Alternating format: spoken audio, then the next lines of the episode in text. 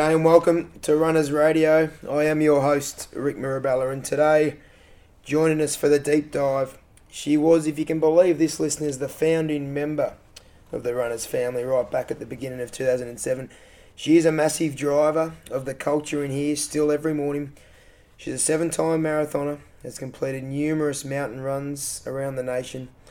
She's an educator of the highly disabled and now coaches here at Runners HQ in Melbourne three or four times a week to boot. Listeners, we are so stoked to welcome Lisa Wilson. G'day, Willow. Hello. Hi, Ricky. Thanks for um, having me. Fantastic to have you here, mate. Now, for the listeners, we have had a technical issue with one of our mics, so we'll be running off one mic today, but you won't notice a thing, I promise that. Before we get stuck into the nitty gritty, Willow, I just want you to take us back to the young Lisa Wilson growing up in suburban Melbourne, and also just a bit about your sport, your family, and possibly take us through to the end of high school when um, in your early 20s you, you did something miraculous. But first, we'll go right back to the days of early Lisa Wilson. Okay, so so I was born in 1970. Um, at the time, my dad, I, I, come from my father's background is potato farming, and his father, and in fact, my great grandfather. So my first four or five years of life was on a farm in a place called Holdwell Creek, and um, so that was yeah that was that was the early days. The farm didn't go that great, so we ended up when I was about five moving to Springvale South, and pretty much lived there for the rest of my childhood. I'm the youngest of three, so I've got two older brothers. And yeah, so went to state schools, uh, Springvale South Primary, Heatherhill High. In terms of sport, I started ballet when I was about five, and I did that for 10 years. So, a mixture of classical, jazz, and modern ballet. And dabbled in a bit of basketball, a bit of tennis, wasn't great at that. Um, bit of a claim to fame was when I was 15, I played indoor cricket when that, that became all the rage. There was a indoor cricket um, centre opened up in Springy South, and I ended up playing in a mixed team with Damien Fleming. So Flemo, Flemo and I used to bat together, which was pretty cool.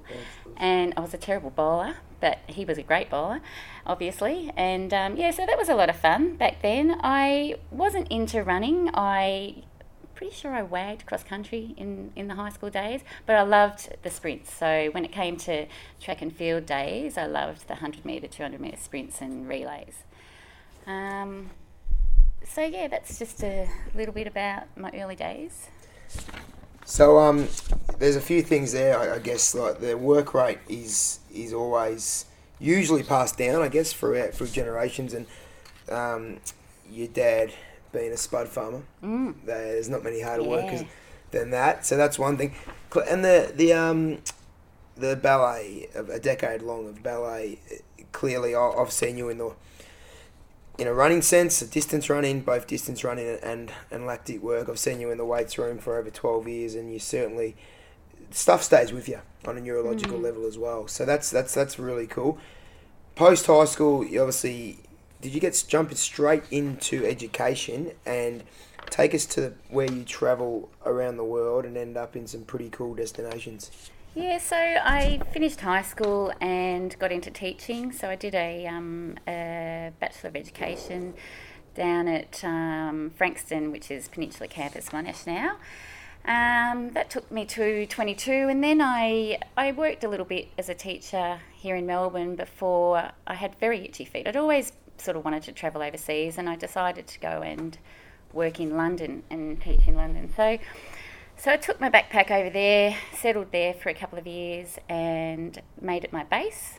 Taught in um, various primary schools around London, and then travelled on the holidays, like school holidays and things like that. I used to go to Europe, uh, America. Uh, when in '96, my whole my travelling journey got cut short. I had to fly home. My parents were going through a divorce at the time, so I, I felt the need to cut that all short, come home, and sort of help them out a bit. So I did that. Spent six months at home. Um, I kind of got a little bit depressed, felt um, that I wasn't really appreciating life uh, as I should as a 25 year old. So I made a decision to travel to Africa. And I chose Africa because I thought, well, it's a developing continent, it's third world, and I really need a gratitude lesson. So I took off um, in, I think it was about April of 96, and I bought a ticket to Nairobi in Kenya. Um, it was a ticket into yeah into Kenya, and then a six six months later a ticket out of Cape Town in South Africa. I had a second-hand um, Lonely Planet Africa book. I had no um, idea really what I was going to do. I just I booked no tours or anything. I didn't really know much about Africa, um, but I thought, well, you know, I'd heard that you know I'd heard of other people and met other people on my travels that had been and loved it, so I thought I'll I'll do it. So so I'll never forget flying into Nairobi, being the capital of Kenya, and um, remember walking through the airport thinking, wow, I haven't even booked any accommodation, but um, oh well, well, surely this Bible, Lonely Planet, will help me out. Um, and I do remember really noticing the colour of my skin, obviously. I felt clearly a minority, and also the fact that the colour of my skin to other people in Africa um, meant a sign of wealth. Even though I wasn't wealthy, I was I didn't have much money on me at all. But to the Kenyans and, and the rest of the Africans I met along the way, I think they, you know, obviously, see, you know, see that I'm a Westerner and, and I've got money. But um, so I travelled, travelled around Kenya. I had a girlfriend um, that came with me as well. She had um, just broken up in a relationship. So three weeks before I took off, she decided to come along. Her name's Jane, and we're very similar people, so it was easy to travel together. We travelled up to, we tried to travel up to Ethiopia um, to do some aid work, but um, as we got up to northern Kenya, um, the weather gods wouldn't allow it, and it was flooded out, and we just couldn't get get into Ethiopia. So we um, ended up kind of marooned for about four days in a town called Maralal, which was home to only Samburu warriors. So it was just a village. Uh, we were the only um, Westerners there, let alone female Westerners. And we didn't speak their dialect of Swahili, and they certainly didn't speak English. So we were basically there with them for four days, uh, waiting for any transportation to take us anywhere else.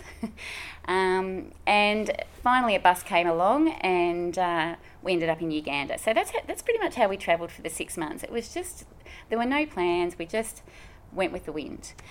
Um, we travelled through Uganda, which was a beautiful agriculturally rich country, made our way to Rwanda. We wanted to go to Rwanda because we wanted to travel, um, we wanted to trek with and, and see the gorillas, the, the mountain gorillas. Um, and knowing that, you know, there aren't many left in the world, we, yeah, it was a, it was a big highlight for us. Rwanda was a very big, um, had a really big impact on me because um, so so this was 96 that I was there, but I still saw the aftermath of the genocide of 94, where I think within 100 days, 800,000 people were killed.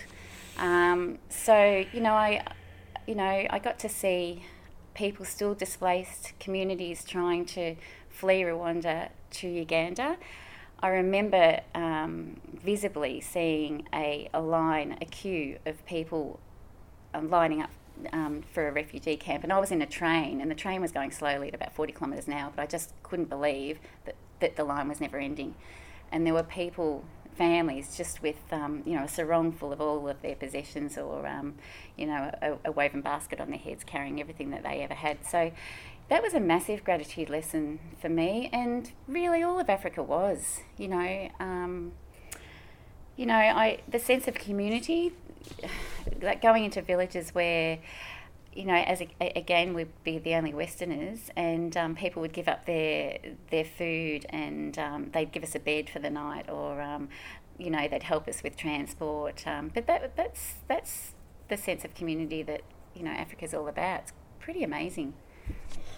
Which is yeah, that which is an amazing. Like the reason you went over there obviously was for a few reasons gratitude and, and, and trying to discover yourself again mm. would have been one of the main ones. Two young female white Australians in their early to mid 20s, mm. how, at that time especially, how safe did you feel day to day and the um, what was some of your living conditions that you experienced? Just give us a few details of the the real like the real tough type of stuff.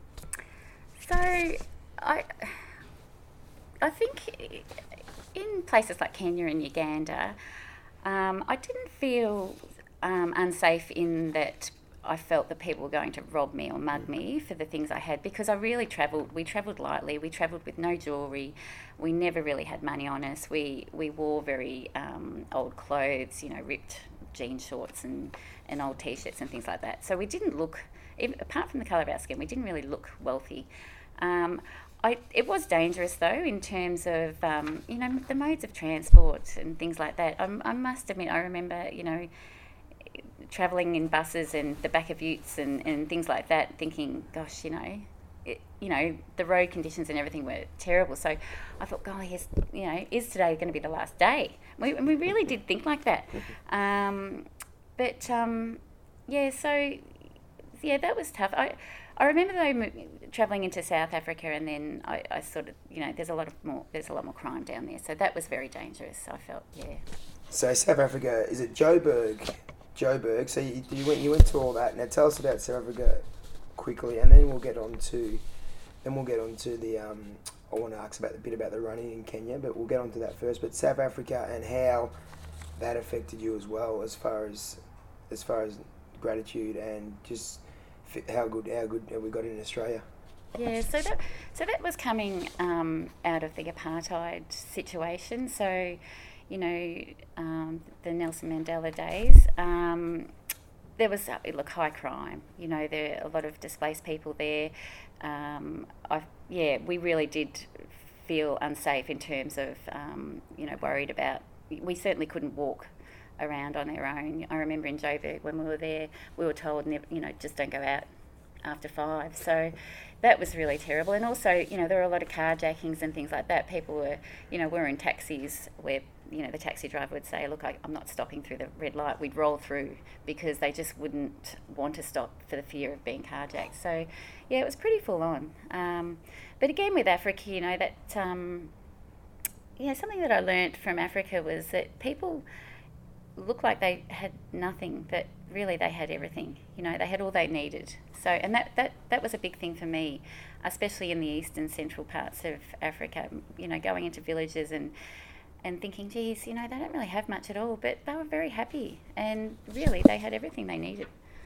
So, yeah. That's, yeah, that's amazing. And that's what we really, um, I knew, look, you've got so many, uh, I believe, gifts to, to share with, with everyone, listeners, the kids you teach and, and the athletes you coach. But um, I think that'll probably be the ongoing theme throughout throughout our chat today. With with the, I guess in this day and age, as we sit here in 2019, there's lots of organised travel to Kenya and Ethiopia, running camps, lots of Westerners planning training camps and all that kind of stuff. So it is kind of the thing to do now, which and I'd love to do it as well but I, I guess you experience that. It, you get to see the nations and you get to, but it's still very filtered view. Whereas the way you guys did it was uh, was certainly not filtered. Like you, mm. you threw yourself mm. wholeheartedly in.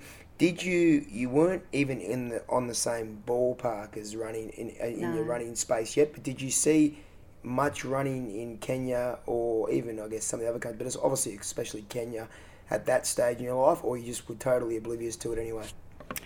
Well, well, running was obviously not a big thing to me at the time, but I, I mean, I did notice um, people. I mean, young children especially would have to tra- travel long distances to get anywhere. So, you know, running running really is one of the modes of transport. And you know, I, you know, I met kids that ran to school. You know, it was a long way, but they, you know, they would have to run to school because it would take them way too long to walk. Um, yeah, so you, know, in that aspect, I, I suppose I saw you know running in terms of a mode of transport for people.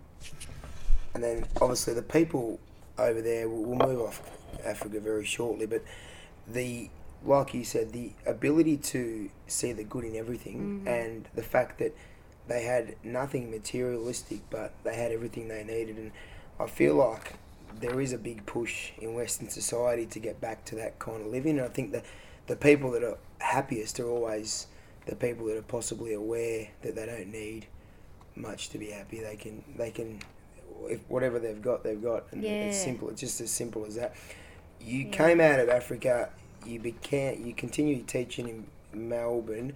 How did we get into this disabled space? Because this is a massive part of who you are, and I'll quickly fill the listeners in on that. But I want you to express it. But Lisa's in here every day at five a.m. or even mm-hmm. before five mm-hmm. a.m. So sometimes she, she comes at quarter to five a.m. She's always she's always training in here every day, but she's also a coach in here and, and helps me a lot.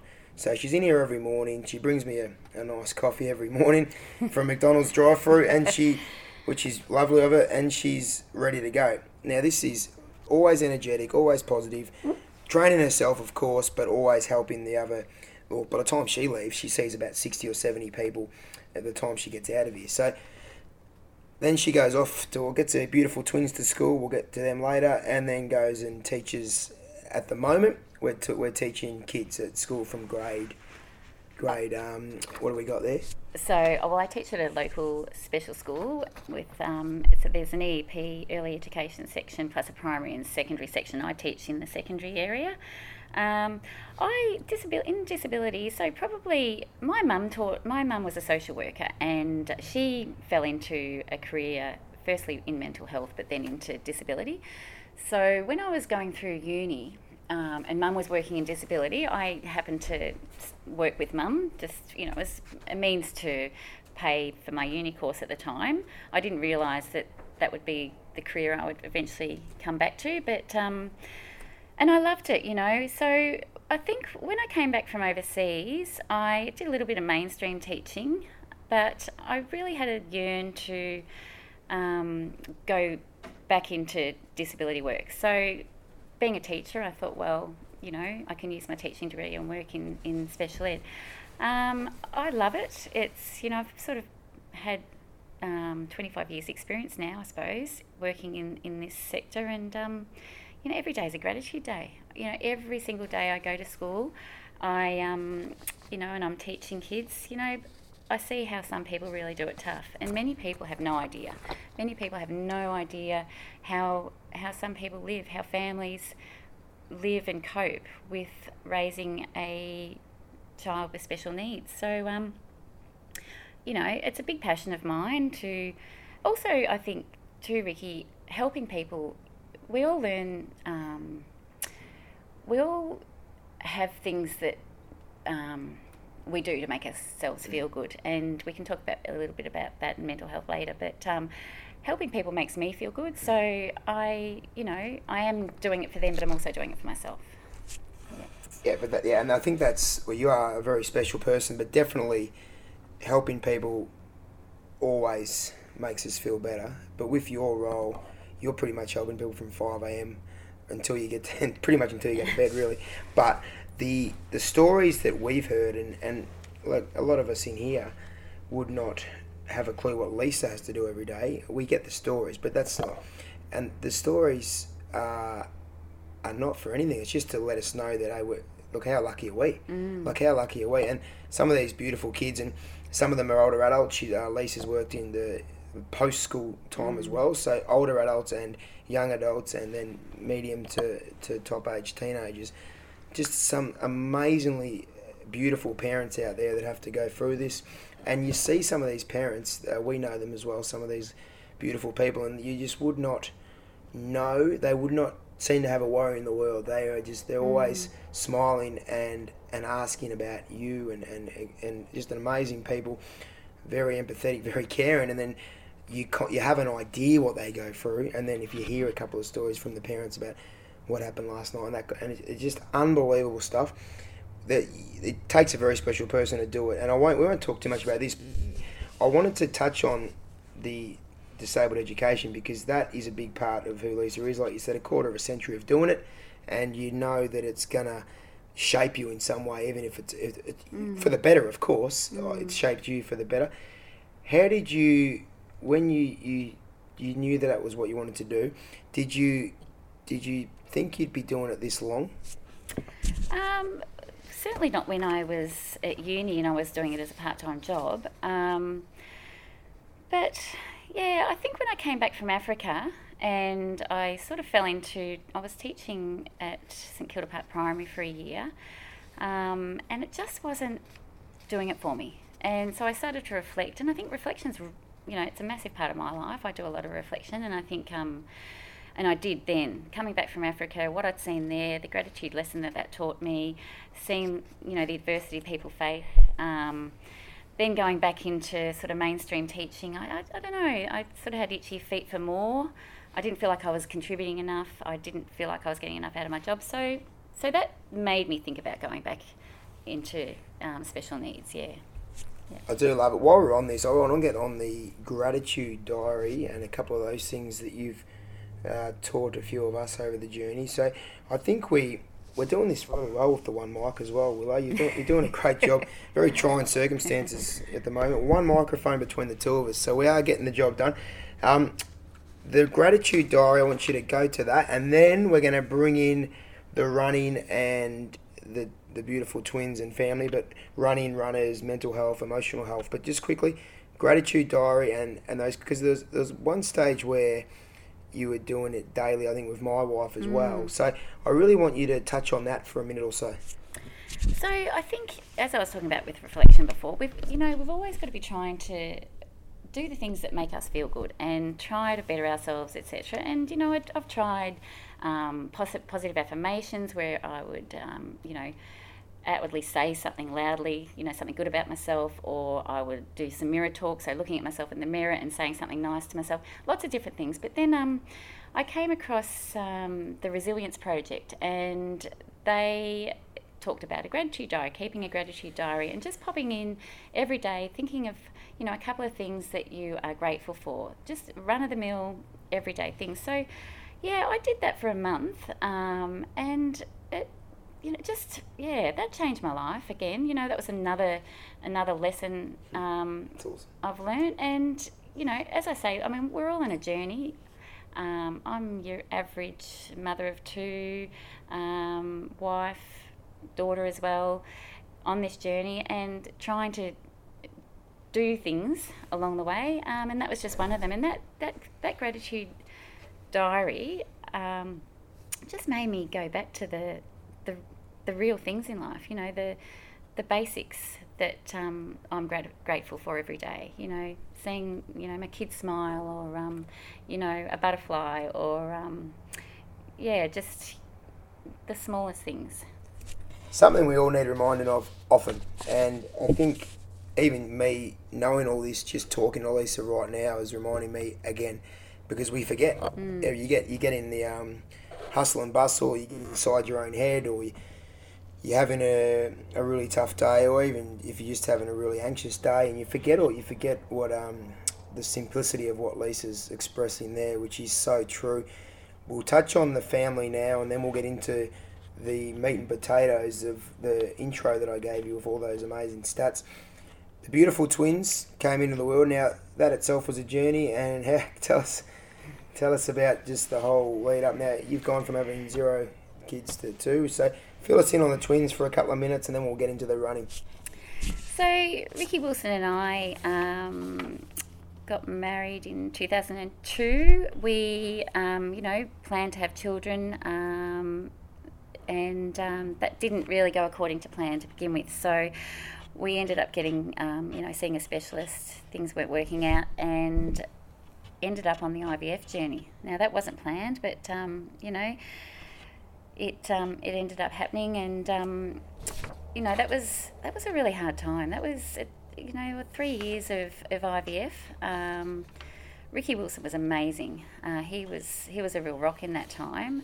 I, you know, safe to say I got quite depressed, um, and actually, it was interesting because we, I mean, the result was Mia and Charlie, beautiful um, boy and girl, born in 2005. But um, you know, the three years before that weren't the greatest. And I think if if you if you'd known me then, you'd think, geez, you're a different person now because I was I was very depressed and very anxious. My body wasn't doing what it should do, and um, and I remember at one stage, you know, seeing my doctor, and he said, you know, you've got depression, I think. And and I remember going home and saying to Rick, oh, the doctor says I've got depression, and Rick said well, you've got to move. Let's go. You need to exercise. So that was actually, you know, if I reflect, that was one of the earlier times in my life where um, I realised that was, you know, that was, a, you know, exercise was going to be something that helped. Um, so yeah. So anyway, Mia and Charlie are now fourteen, um, and yeah, life's great. Yeah. It's amazing the foresight.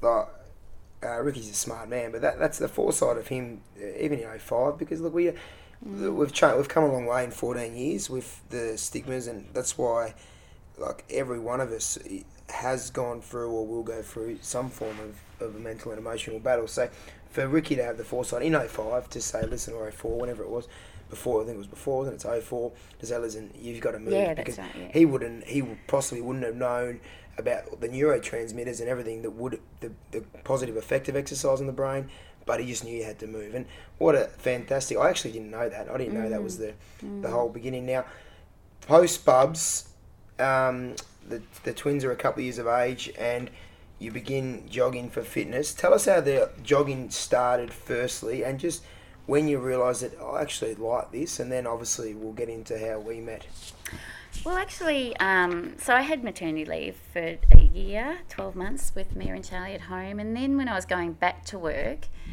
um, I was just, you know, organising, uh, getting back to work. Ricky Wilson again said to me, if you're going back to work while you're, you know, a mother of two, I think you should probably, you know, join a gym or do something for yourself because you're doing everything else for everybody else. So, so he talked to me into joining a gym as I was returning to work, and um, I started just doing spin classes.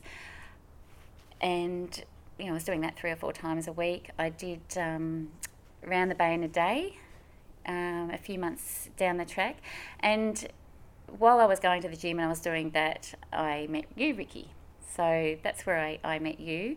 Um, and I was starting to dabble in a bit of, you know, running on the treadmill here and there and um, building myself up to um, some fun runs. I remember my very first fun run was run for the kids.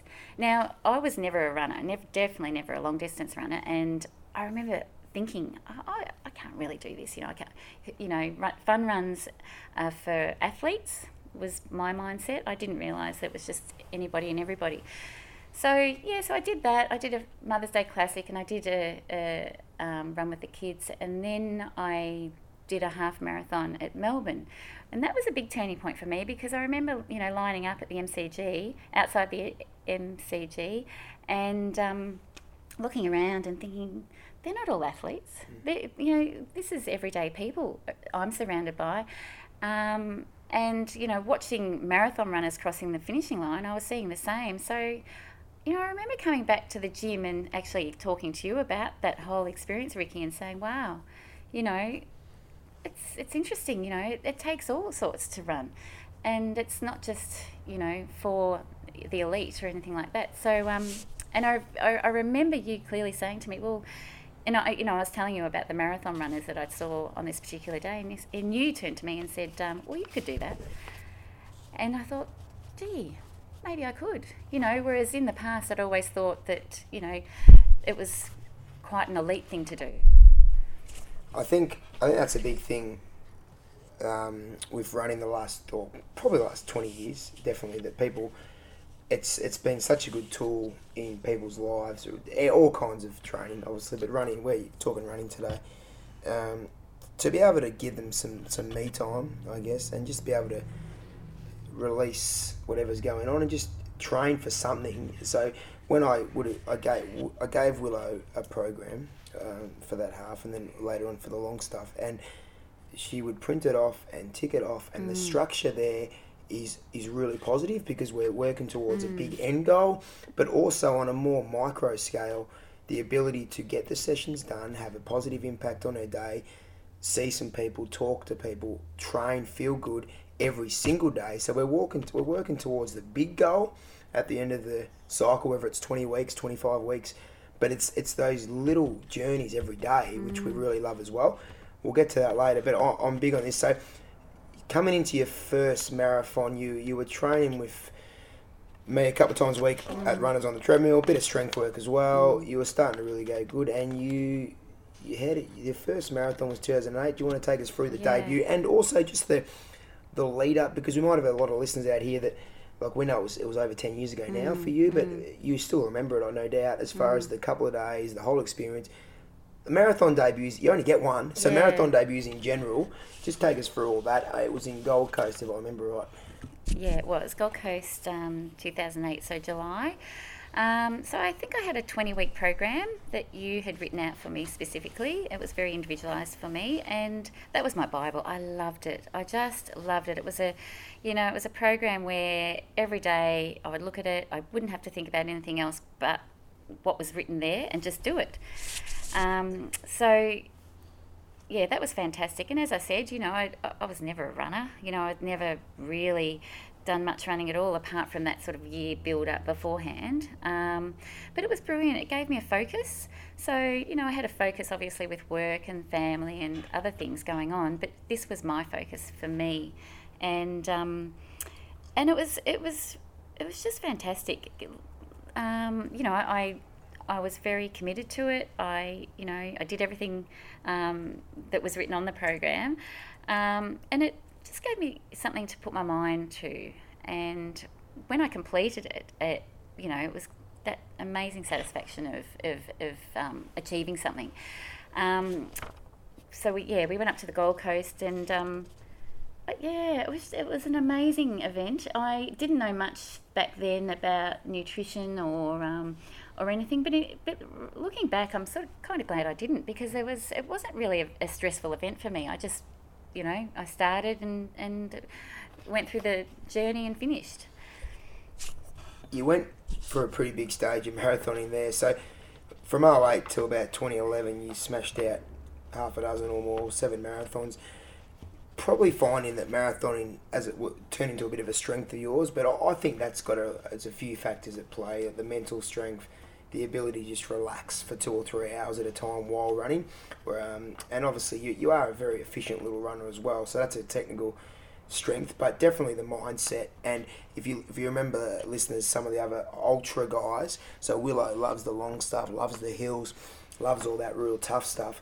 Some of those ul- ultra guys that we've had on, so the Mel Urys and the Ash Frasers, very similar personalities as far as they'll just take everything in their stride. And Lisa's no different. Like if I went and told Lisa she had to run an 80k, she just would have done it. She just would have run the 80k and got from point A to point B and that's a big strength of hers. And I really want that to come through again today because I feel like if distance running is something that you want to do, I loved when Willow just mentioned before about having a structure, and I, love that as an athlete and a coach, uh, as a coach especially, of course, because we we're so busy and we need something for ourselves. Now, it doesn't have to be it doesn't have to be running, but something of this nature where you know you're working towards continually working on improvement. And what do we say? Like at the end of this show, like, let's do something today that's going to make us better tomorrow. So if I had a, a strength program on there for Willow, if it was with me, or she'd do that. If it was a, a runner's A or a runner's B or a long run, she'd do that. If it was a recovery or a regeneration or a water walk, she'd do that. So every day had something that Willow had to tick off, and that's that hasn't changed in the last dozen years. But we got her to Gold Coast and to Melbourne, and then to other ones, Canberra, which we'll talk mm. about, in some of the best shape of her life because she just followed it, and there was no, there was no stressing about.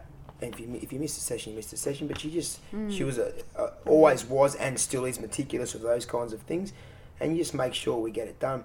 With the running, did you the racing? What was your favourite marathon? And just give the listeners a bit of a, a reason why. It doesn't have to be because of the city or anything. Just more, it could be the city, but w- that everything just felt amazing and you felt so strong and you got to 37k feeling like you could keep going over 20. Which one, if you th- quickly think back, I know I've put you on the spot there. Um, I'd have to say no, because it comes at, that comes to mind really quickly. Actually, I would have to say Great Ocean Road Marathon. So that's a a marathon festival in May um, every year down around Apollo Bay, Lorne to Apollo Bay. This event was. Um, it's very undulating, so undulating hills. Now I'd just I can't remember if I'd come off um, running some Mount Bullers and Mount Wellington. Yeah, I'd, I'd come I'd come off running um, training for a half up Mount Wellington, which is in which is straight up, and it's um, in Hobart. So doing a half there and then coming off that and then continu- continuing my training. So that was the november through to the may. Um, you know i was injury free felt great and yeah that was that was a fantastic marathon. I do remember though because you know little voice pops into your head. I remember the first 5ks of that marathon and i was running up a hill and i thought oh far out. Jesus i've still got 39 k's to go. And that was playing on my mind. But um, I just said to myself, you know, one one foot in front of the other, and you know, you just got to keep fighting that that that little voice that pops up because it does pop up. You know, it really does pop up. Um, it even popped up for me this morning. I was just I was doing a 16k run out along Beach Road today, and every now and then the voice comes. The little voice says stop or not today or turn around or walk, um, and you just have to keep shutting that voice down. Um, so yeah, at the 5k mark, I had to do a fair bit of that, but then you know, I, I just kept doing the one step in front of the other and got there, and I yeah, I did. I actually finished it quite strongly. Um, so yeah, yeah. I remember that so well. That was May of 2012. Um, we go down there every year to Great Ocean Road. It's four hours from our headquarters in Melbourne for your listeners out of Australia, and it's it is very bloody hilly. Number one. Number two, it's 45k, so she's added an extra two and a half, three on for good measure. Um, but she did look very strong now. That that stage, I wanted that. I love the fact that Willow was saying about the voice in the head because that happens to all of us all the time, and it might not even be running related. It could be anything. yeah. But it's it's very very important that she said that, and the more you just learn the tactics, you just work through it. And Willow's at that stage, you're just one foot in front of the other. Like, like I'm out here enjoying moving, being able to put one foot in front of the other, and and get from point A to point B in in this beautiful, um, serene beachside town. that Happened to have a lot of bloody hills, but she was so strong. There was a big method to her madness of that race. I remember that was a long time ago now, but I reckon I remember the programs. So Willow had Mount Wellington in Tasmania, which is literally twenty one point one up, Yeah, yeah. start a town in the city of Hobart, sorry, and you literally finish in sleet and snow at the top of Mount Wellington, which was I went and did that with her, and it was four or five, the old veterans DC and Hannah Fott, yep. from what I remember, that just the four of us, and then we uh, Willow and Hannah had the idea to start a bit of a maybe a fun run in Victoria, the same thing. So me and Shelley jumped on board, and, and that was another one of our ventures, which we won't go into too much now. But Mirabella Mountain, we started that, and that was out Mount Buller. So we'd mm-hmm. done a practice run for that as well in 2012 February. So this is the training Willow's doing. She's probably been at Mount Buller mm. and Mount Wellington, but probably Mount Buller half a dozen at least times in the lead up to that marathon. So she was so ready for hills. So those hills we talk about, mm. like they So were, they, they were nothing for Lise on the mm. race day. Another one of like I guess the old Kenyan uh, train hard, race easy kind of stuff with that. And it's like anything if you're training for a marathon and you really want to break a time, you need to do the the hills number one, but that was a hills specific event. But you need to be running at paces far quicker. So then aerobic in training at least once or twice a week. So this is why we do what we do here for so long. Um, the fartleks, the VO2 work, the aerobic power, the speed endurance, and the hills. So then you can get out on your long runs and feel you look forward to your long runs because the the pace is down, the heart rate's down, and you're in zone two, and zone two feels bloody fantastic. You can do it all day long. Very similar analogy to Lisa's hills in that preparation. So I actually, I'm glad you mentioned that because that led me on to that. But Great Ocean Road, fantastic. The hill running, can you take us through quickly with Mount Buller and, and Mirabella Mountains? Because you did run, we held three formal events, um, um, sanctioned events, but Lisa would have at least ran that mountain 10 to 12 times. Listeners, it's 21k up and it climbs well over, I think it's well over nearly 1600 vertical meters over 21k. So have a think about that. So tell us about Mirabella Mountain, your mindset and all that kind of stuff when you attack those kind of things. So I think, I mean, I think we went to Mount Buller because you know we live we live Bayside Bayside, um, Melbourne, and it's as flat as a tack. So to, to do any hill running, apart from sort of heading out, I suppose, Mount Eliza way, but some real decent hill climbs, you sort of do have to go out to, to that country region. We, um, yeah, oh look, I don't know, I just really, the hills seem to, um, I, just suited me. I, I, I, I think initially when I first started running and when I, I um, trained for my very first marathon, which was Gold Coast, and that's as flat as a tack. I didn't do any hill running, so I probably avoided hills back then. Um, I think I remember in a in my early programs, you'd set me a few targets, like you know a few reps up Oliver's Hill. Um, I didn't enjoy them back then, and um, I probably would try and avoid them if I could. But um, yeah, I just ended up with a bit of confidence and a bit of a grind, um, really starting to enjoy the hills. Um, I, I could. I could. I was noticing that I was getting a lot more powerful um, and a lot stronger. So I think that as well encouraged me mm-hmm. to keep on going. Mm-hmm. Um, but yeah, running up Mount Buller, you know, again, it's one step in front of the other. Mm-hmm. Um, you know, it is straight up. You know, when you're running undulating hills around Mount Eliza and places like that, you can sort of look to the peak and know that you're recovering on the way down. But with Mount, Mount Buller, you, you're not going to recover until you get to the top. So I was determined not to stop and just get there, basically. I love that. And that there, because it is. And hills, look, we do program them a lot, and we obviously do them at runners in HQ here for the, those of you that are on the um, the Runners Ultimate online you obviously have got your runners hills there, but runners hills in here is once a month. So we definitely throw them in because we do live in Bayside and we are 20, 30 minutes from any hills. But that is not a hill. What what Lisa is describing is a legit mountain, and I ran it half a dozen times. So she did double, at least twelve, I reckon. But with um with the hills as well, please don't avoid them because they are in there for a reason, and mm, they're and they're so you get so much bang for your buck. Mm. Like even, even though it feels like oh I'm running slow or whatever, you get so much bang for your buck on a neuromuscular level, um, a strength endurance level, and just efficiency level. So you get back on the flat, you're actually running really efficiently. Tell me about the the last. So we ran we ran the um, what was your last marathon, Great Ocean Road? After you've had a few years of bit of a spell not racing, I just want to know. I want to lead this little lead me on to why you train every day, and I think this is the big one that people I really want to take over, take away from this because Willow's brilliant at just getting in here. Like I said, quarter to five, pretty much every day. Now you could find a thousand excuses why not to get up at four thirty in the morning. Can you tell the listeners you haven't raced for four or five years? You're on the comeback trail now. Tell the listeners why you still get up every day if you're not racing at the moment? So, well, I, I probably had a spell initially through injury. I, I was, had a few niggles here and there. Um, and also now, and back then I was working part time, now I'm working full time. So, yeah, just, you know, teenage kids, running them everywhere, um, new job, teaching full time, etc. Sort of, yeah, I, I've taken a bit of a back step in terms of I had taken a bit of a back step in terms of um, events and things like that. But um, for me, you know, and, and everybody, um, you know, everybody needs to find what works for them. But for me and my mental health, it's really important that I start my day with exercise. It just grounds me. It gives me energy. Um, I, you know, I go off to work feeling, you know, fantastic certainly Mondays, you know, I, I, remember, you know, years ago always having that dreaded Mondayitis feeling. Mondays for me, in fact, actually now, because I've conditioned, I'm so conditioned with this on a Sunday afternoon or Sunday evening rather than, um, you know, feeling depressed about Monday and the five days ahead. I actually get excited about going to runners at 5.30 in the morning. Now, people might think, that's weird, but for me it works, and that's that. That really is the honest truth.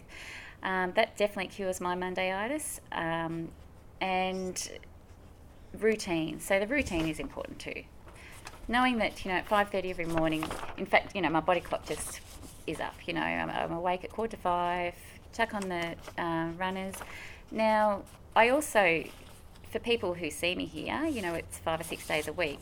I don't smash smash myself six days a week. You know, I there's a couple of days where I will. I'll pick a a running session where I will smash myself or a S&C session where I will smash myself. But for the, the other times, you know, I'm just training, and you know, I may not be training to 100%. I could be doing 70%, but it's all around being here and being consistent and having my routine, um, and just yeah, just getting it done. So that is, I'm gonna I'm gonna caption that up. That is awesome. That two minutes of absolute pure gold. Because you're probably sick of me saying it, especially the people that have been following me online for a while. That is pure gold, and it came out of your mouth so much better, I reckon, than, than these guys hearing me say it all the time two, two things to take away. Every day, just because she knows she needs it, Willow, and I'm could not be um, could not be more of an advocate for that because we all need it. Let's be honest. But if, if we put it off, the Mondayitis quote was one of the greatest. Yeah, that's magnificent, and It's true, you, you would you would you would see Lisa in here and getting around everyone. So it gives everyone the towels at the end of the session. So Willow would get around twenty five people. Uh, and just no one's got Mondayitis anymore.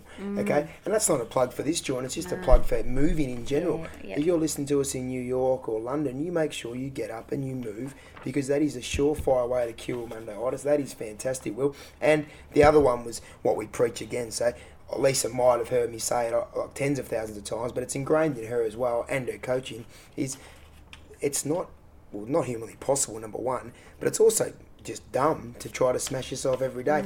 We are in this journey for the long haul. It is hardwired. We are going to do it for the next 50 years. And the only way we're going to get better is to give ourselves easy. We still want to move and mm. train. You can jog easy, you can lift, but you don't have to flog yourself six days a week. Mm. Anyone that knows anything about physiology knows that that's a surefire way to go backwards in more ways than one. Okay, immune system dysfunction, injuries, and just general not recovering enough. So you're actually never going to get the gains, the stimulus, and the adaptation gains that you should. That is brilliant, Jesus. That that I need that to go viral. What you just said there, mental health and emotional health, um, in a training sense, I believe, like we spoke about it earlier, has come so far. And I feel like there's a lot of listeners out there that'll resonate with this. And I feel like it's come so far that we're, we're at the point now where a lot more people are doing what you're doing and what I'm doing. Like, there's a reason I also train very early in the morning before I even start, like three days a week, because I just need it. Like I would, I would, I'm a much better coach, a much better husband, much better person when I train, whether it's 4:30 in the morning or whenever I get a chance. But uh, like Lisa, I, I agree. I reckon first thing is great. Tell me about what you're witnessing in the community on the mental health, emotional health, and just people. Look, you can use this space because we are, a, I I guess, a percentage of the community. We've got 250 beautiful people in here. The um, obviously all the online guys remotely, it's a bit harder to gauge, but they, you can use these 250 and just see how people are just using it. Give us any, give us what your take is on it now in 2019 and, and how in touch people are. Um, and just on that before, so the clarity of mind too, you know, the clarity of mind that I have when I go to work after um, a session here, it's, it's amazing. I'm far more efficient with my work, far more effective as an employee, etc. So it's an absolute win-win. Um, but in terms of, um, you know, getting up and, and sharing a space with, you know, 30 other people um, at 5.30 every morning, you know, it's a community. Um, people come, people, uh, you know, we're all different ages, um, shapes and sizes. We're all here um, with different goals as well. Um, using this space together, but, but and without realizing we're all connecting, and connection's obviously really important for our mental health. So we're all here connecting. Um, you know, everybody's you know greets each other, um, trains, runs, you know, lifts, etc., next to each other, all for different reasons. Um, but you know, I can honestly say, um, the mental health and well-being and the positive positivity that it brings amongst us all is is just incredible. And you can't, you know, you can't put you can't put um, any you know amount Price, of yeah. price on that. Yeah. You know, so. Um, you know, I've met some amazing people. As I said, we're all different walks of life, um, but we've we're all brought together with one, you know, with one focus. And that's um, obviously Willow works here now, but um, for 10, 11 years she was just a she was another athlete, just inspiring people around her and helping people around her for just for no other reason but just to be just to be that person that helps. Um, the best thing about that is as well, all different shapes and sizes, all different experience levels. So running like literally running age or training age, we call it in in the sports science field. Some of these girls and guys have been running without a break since they were 12, 13, 14. So they're extremely high level. And some, some of these beautiful people are starting their jogging careers at 60, and that's what we love to see. So we've got, we've got five or six that are over 65 in here. And mm. they're literally, and we've also got some professional athletes and some extremely good runners in here. But no one would know who's who, no. and no one would care. And that's what I really wanted to promote when I started this journey. Um, I wanted to promote an all inclusive, non judgmental space. And I think um, between me, Shell, and the staff like Willow, it's definitely very easy to do because you've got like minded people that mm. believe in the same product as you. We are moving over to that space now just for two or three minutes. You don't have to talk too much about it because um, I think everyone knows about it. But runners for you now, this is, oh, if I know Willow, this could go for 15 minutes, but we'll keep it down to one or two because you are you are one of our biggest advocates, so I don't want to feel like it's a paid ad, but runners for you over the last 12 years, and and I guess because it has been a big part of your life, that's 12 years mm. of your mm. life, which is an enormous percentage for you, and and I guess you can you can talk for other people as well if you like. Uh, so runners, well, it's community. You know, it's um, you know, it's a it's a massive community, um, and and with community, with that real sense of that word comes support. So you know, you can walk in at any time of the day, and you know, there's no judgment. It's all support. So zero judgment, 150% support, really, and you know, and again, it's connection as well. So connecting with people, whether you're, you know, whether you're up for a, a, big long chat or you're not up for a big long chat, you you're there connecting because you, you you know you're alongside each other. It's just amazing. I've met I've met incredible people through through this um, this organisation, and you know if you know, I think Ricky, um, you asked me a while ago, you know, who's your inspiration, or you know, who is it that inspires you? And I'd have to say, you know, most of the people here.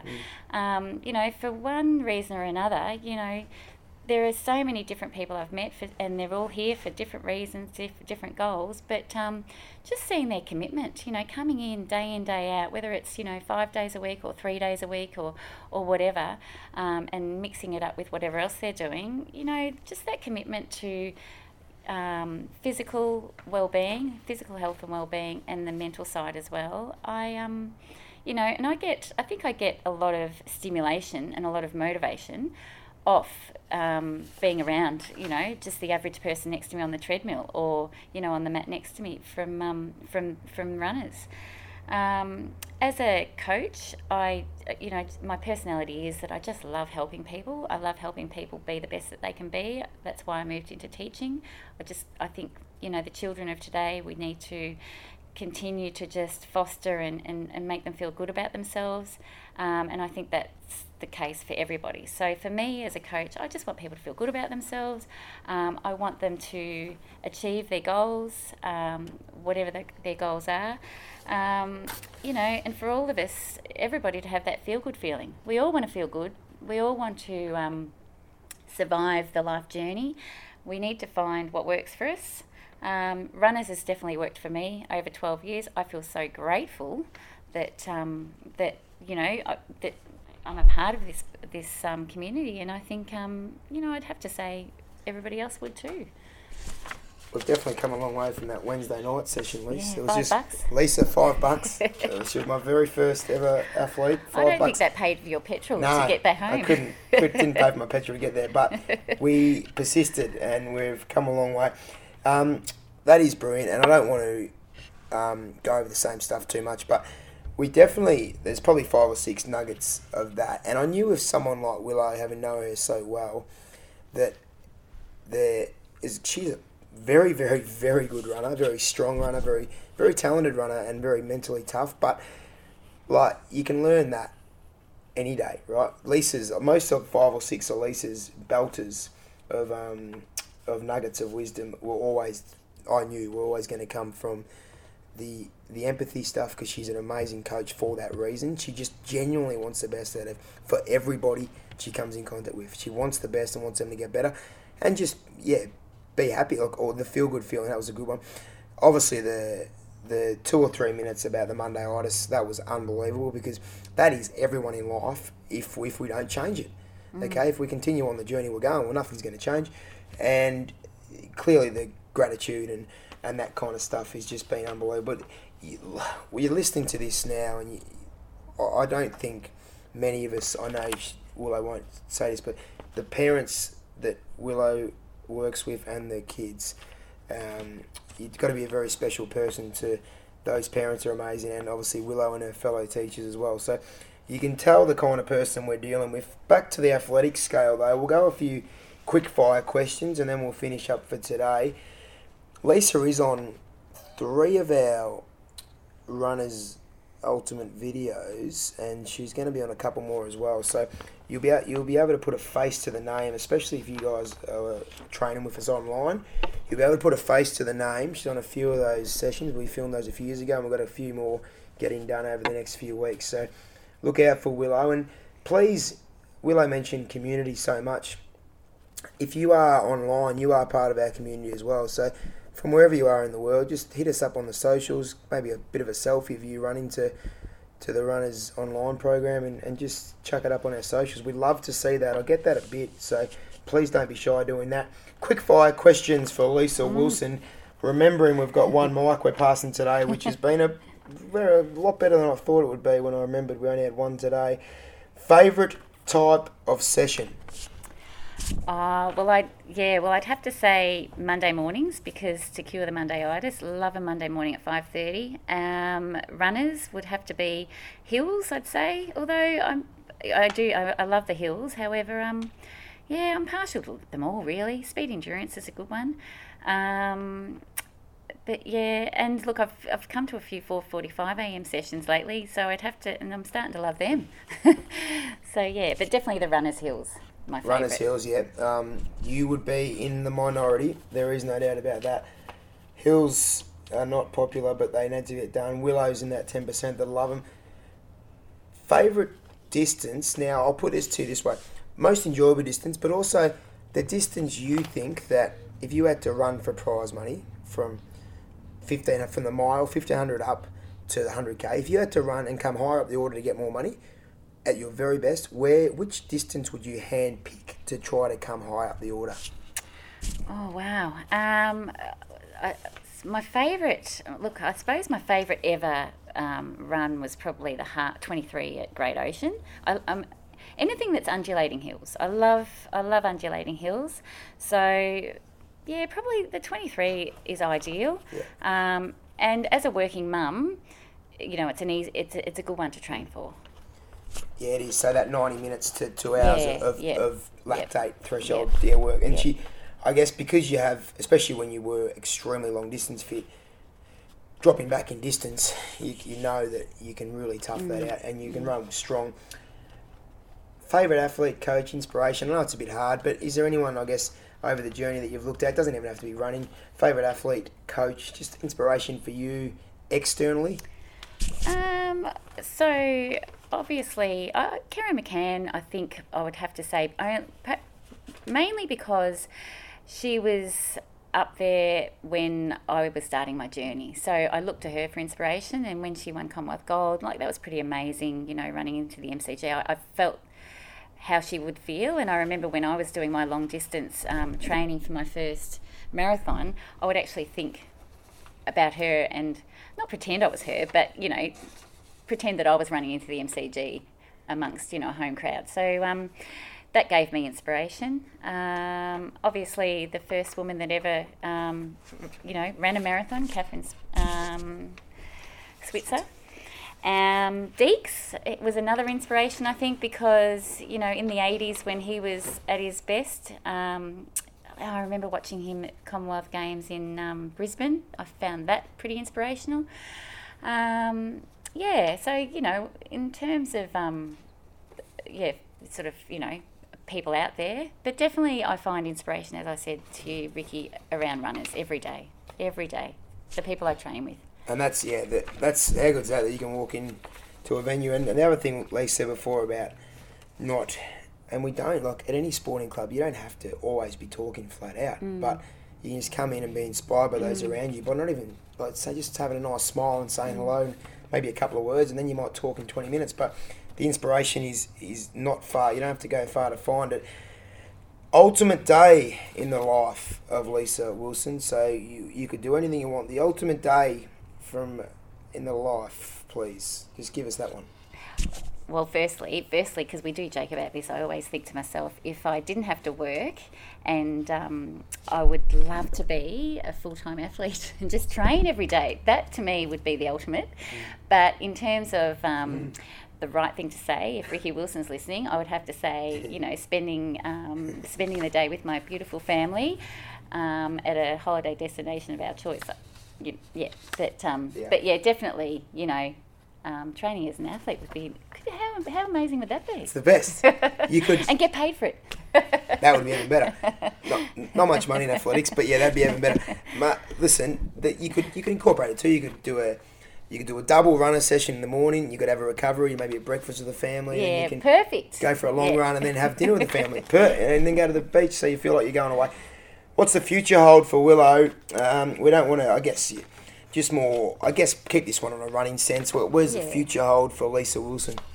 Um, well, I'm feeling good at the moment. So, you know, I ran 16k this morning and I'm hoping to do the um, participate in the 23k in um, May at Great Ocean Road. So I feel like there's a bit of a comeback because I haven't I haven't done anything really. It's been more about working, as I said, and supporting my kids. So the last few times I've been down at Great Ocean Road, it's been running with my kids doing the 6k and helping them along. Um, but I feel like for me now, it's yeah, it's my time again to to do that, and then you know if the body holds up, I wouldn't mind smashing out a marathon. Yeah. Yep. I feel like Lisa keeps leading me into some nuggets here. Now, Willow, we talk about the maintenance phase. That was one of the last question in the in the quick fires. But what Lisa just said, she feels like she's finally got the opportunity and the feels feeling good. A very intense full time job. Obviously, two young teenagers could have easily dropped off, but the maintenance phase the last five years has been strong. So mm. five or six mm. days a week, mainly we train for mental and emotional health. But the nice byproduct of that is Willow stayed fit as a trout. So she's extremely fit, extremely strong, so injury proof, but also now that the worlds have aligned and we can actually train a bit more volume on the weekends, all of a sudden it's not up too much of an ask for Lisa to go and run a, a 16 week 23k plan because she's been in a good level of fitness mm. for five years without racing. So you don't always have to be racing either. Is, I guess is what I want to get my point across. You, you could go three years and just just be training in maintenance phase like Willow has and absolutely as fit as anyone, but has not raced because just it hasn't worked out for the last few years. So I'm so excited to see her compete. We can't wait. Now what we'll do, as on all runners radio guests, we certainly will keep you updated with their journey. So we have the Great Ocean's a really good um, cultural event for us. We have this year we've got over hundred going, if you can believe that, over hundred. So it's a real big social weekend as well. Everyone gets out and supports each other from all distances, from the 1.5k kids race, and but every race finishes at a different time, so everyone can see everyone race. It's the best, and we can see all the finishes. It's really cool. 1.5k, we've got many in the six, we've got a lot in the 14, a lot in the 23, Willow included. We've got a couple doing the marathon, and we've got one doing the 60k. Um, so that's the ultra Brett Foz. So, so those those um, athletes will all get the support of 99 of their best mates, which is and their families and friends, which is unbelievable. So we can't wait for that. We'll keep you updated with Willow. Willow, this won't be the last time you hear from her or see her. She'll be in a few of our strength videos. We've got a lot of strength series coming up. Okay, a few different titles on those, which we're really excited about bringing you. But for now, I'm going to say thank you so much to Lisa. Thanks for having me, Ricky. It's been great. She's Thank a- you. Wasn't sure how she going. She Willow wasn't sure how she going to microphone. Sixty three minutes of brilliance. Like that is pure gold. And I tell you what, she's been a teacher and a coach her whole life, as if she wasn't going to be great.